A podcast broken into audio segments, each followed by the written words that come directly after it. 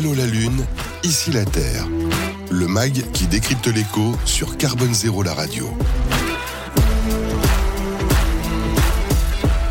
Dans ce décryptage actu, on va revenir sur ce mois de juin qui est très chargé en festival. Alors évidemment, il y a la fameuse fête de la musique hein, le, 21 juin, mais on a Solidays, les vieilles charrues, les Euroquiem. Enfin, je ne pense pas tout en détail. Donc c'est vrai que c'est l'occasion finalement de revenir sur ces enjeux euh, liés à la, à la, culture et puis l'impact carbone que peut avoir la culture. Avec vous, Héloïse Le Simple, qui est chargée de mission culture au sein du Shift Project, euh, avec une, un rapport hein, que vous aviez euh, publié sur décarbonant la culture, qui permet aussi de proposer des solutions applicable, on va dire, dès, maintenant, justement, pour la culture. Euh, la culture qui représente, alors les industries culturelles et créatives, hein, représentaient euh, près de 5% du PIB de l'Union européenne en termes de chiffre d'affaires euh, avant le Covid. Donc c'est quand même un, impact très lourd hein, dont on se rend pas compte nécessairement. Est-ce que eux-mêmes, ce secteur-là, on va dire globalement, a conscience de son impact carbone? Alors, on y vient. Euh, je pense que le Covid a eu, euh, comme dans beaucoup de secteurs, un effet un peu choc mhm. qui a mis aussi en lumière euh, ces enjeux, ces enjeux-là. Mais en effet, c'est un secteur qui se sentait un peu en dehors de ces problématiques climatiques et surtout ne se voyait pas comme un secteur polluant. Mhm. En effet, quand on pense gaz, enfin émissions de gaz à effet de serre, on pense pas forcément à la culture. Mais ce qu'on a mis en évidence en fait dans, dans ce rapport, c'était que c'était un peu un trompe-l'œil, mm. parce que la culture en fait, elle dépend de beaucoup de choses. Elle dépend de secteurs euh, en amont. Oui. Elle dépend de la mobilité. Elle dépend. Oui, puis là, je parle de festival. Bon, la culture, c'est beaucoup plus large que ça. C'était une, une, occasion d'accroche d'actualité, on va dire, mais c'est beaucoup plus large. Mm. Exactement. Mm. Donc, en fait, elle dépend de secteurs mm. qui sont très émissifs. Euh, dans un festival, vous mangez. Et un festival, par exemple, là, dans, si on regarde l'impact carbone, l'alimentation, c'est à peu près 15% de ses émissions. Et dans ces 15% d'émissions, 80% est lié juste à la présence de bœuf. Donc déjà, si vous proposez des menus végétariens, vous diminuez l'impact carbone de votre festival de 12%. Mhm. Globalement, ça n'impacte pas votre festival. Euh, au pire, il y a quelques mécontents, mais globalement, vous avez le même festival. Tout le monde est aussi content d'écouter euh, de la musique ou de voir ce spectacle. Et juste, vous avez réduit votre empreinte carbone de 12% très simplement. Et en fait, quand vous avez essayé de, enfin, travailler, on va dire, sur ce rapport, vous avez vu de près qu'on manquait quand même de données aussi sur vraiment l'impact. Hein. C'est un peu la, difficulté, ce qui répond à, la première question, que voilà, il commence à y avoir une prise de conscience, mais on manque quand même encore de beaucoup de choses. bah, en fait, c'est un secteur où euh, donc euh, Samuel Valenzi et Anaïs Roche, qui sont les les, euh, les premiers à avoir lancé donc ce projet il y a bientôt deux ans. Euh, c'est une, une, des premières choses dont ils se sont rendus compte, c'est qu'il n'y avait mmh. pas assez de données. Donc ils ont fait beaucoup d'entretiens, ils ont fait en fait aussi des, euh, ils ont en fait bâti des sortes de bilans carbone mmh. à partir de données existantes. Donc sur par exemple un festival de musique type, une salle de spectacle type, une. Euh, mais globalement, ce qu'on demande, c'est évidemment d'avoir plus de données. Et l'idée, c'est de pousser les acteurs culturels à faire leur bilan carbone, à, chiffrer, pour se rendre compte euh, par eux-mêmes, en fait, où sont les postes les plus émissifs? Parce que c'est pas toujours en fait ce qu'on imagine. Mmh. Et, justement, en termes de bilan carbone, on va pas dire qu'il y en a que beaucoup l'ont fait. vous avez des chiffres, quoi, 26% des bilans carbone des établissements, alors publics, hein, dont des infrastructures culturelles euh, sont complets, mais on manque là encore d'initiatives en la matière. Voilà, et puis surtout, euh, c'est très divers. Mm. Certains vont faire que le scope 1. Donc Le mm-hmm. scope 1, c'est juste vos, en gros vos, vos dépenses énergétiques. Mm. Et peu vont prendre en fait jusqu'au scope 3, mm-hmm. qui implique par exemple la mobilité de vos spectateurs, qui implique en fait toutes les, les conséquences que votre propre événement va avoir sur le bilan carbone de vos usagers, euh, de vos visiteurs. Donc en fait, il y a aussi, c'est très divers. Donc mm. forcément, on encourage à faire des bilans carbone et surtout qui implique le scope 3 mm. parce que euh, la culture est très prescriptive mm. euh, de nos modes de vie, a un impact en fait qui va au-delà euh, de son empreinte physique et donc aussi encourager les bonnes pratiques de ces acteurs culturels permet d'irradier aussi une prise de conscience sur ces enjeux environnementaux. Mhm. Très, très clairement. Alors, vous proposez justement des, des solutions, hein, une dynamique aussi mhm. pour, pour, pour avancer. On va en parler.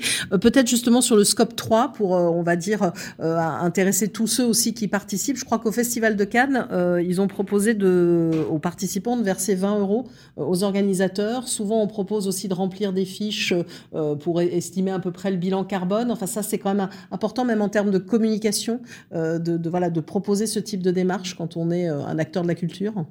Alors oui, mais euh, évidemment l'idée n'est pas euh, pas, euh, de pas faire du greenwashing. Voilà, c'est ça. Évidemment qu'il faut encourager la, la, démarche de vos spectateurs, mais c'est pas sur eux en fait que tout doit reposer. Mhm. Et euh, enfin, une bonne décarbonation commence par soi-même. Donc évidemment, si l'acteur culturel lui-même n'a pas engagé une démarche éco-responsable, n'essaye pas de diminuer ses propres émissions, c'est un peu compliqué en fait de faire culpabiliser euh, la personne qui euh, vient de payer sa place du cinéma, comme si tout reposait sur lui. Donc évidemment que le secteur doit bouger, doit encourager en fait sa transformation. Et il y a des il y a des choses difficiles, mais il y a des choses aussi plus simples. Donc nous, euh, dans le rapport, ce qui est proposé, c'est déjà cinq dynamiques de transformation mhm. avec relocaliser, c'est-à-dire penser euh, local. Mhm. Quand vous faites un festival, d'essayer déjà de travailler avec des prestataires qui sont dans votre territoire. Ou tout simplement euh, de euh, d'aller se fournir pour l'alimentation qui est proposée euh, sur son événement en fait dans les marchés d'à côté les producteurs locaux mhm. pour essayer justement de diminuer l'empreinte carbone de tout ce qui est lié à vos prestations. Mhm. Ensuite, c'est ralentir. Oui. Évidemment, euh, si vous voulez toujours faire plus plus loin, euh, il y a une sorte d'obsolescence programmée qui est même présente en fait mmh. à travers les événements culturels.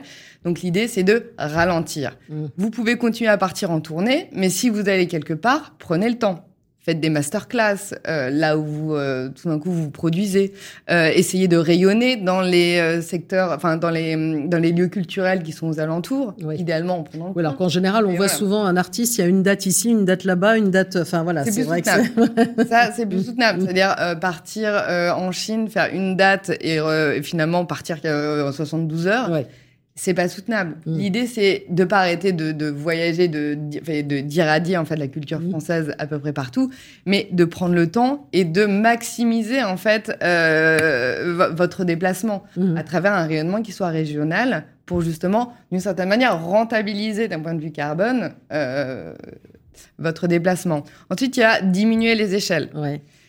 On parle de festivals, euh, clairement des festivals toujours plus gros, qui accueillent toujours plus de monde, qui viennent de toujours plus loin, avec euh, des artistes qui sont toujours plus gros et qui viennent en fait pour une date à l'autre bout du monde. C'est pas, c'est pas, c'est pas durable, mm. c'est pas soutenable. Donc, nous, on encourage des festivals à dimension plus petite, sur des échelles plus territoriales, mais d'en faire plus.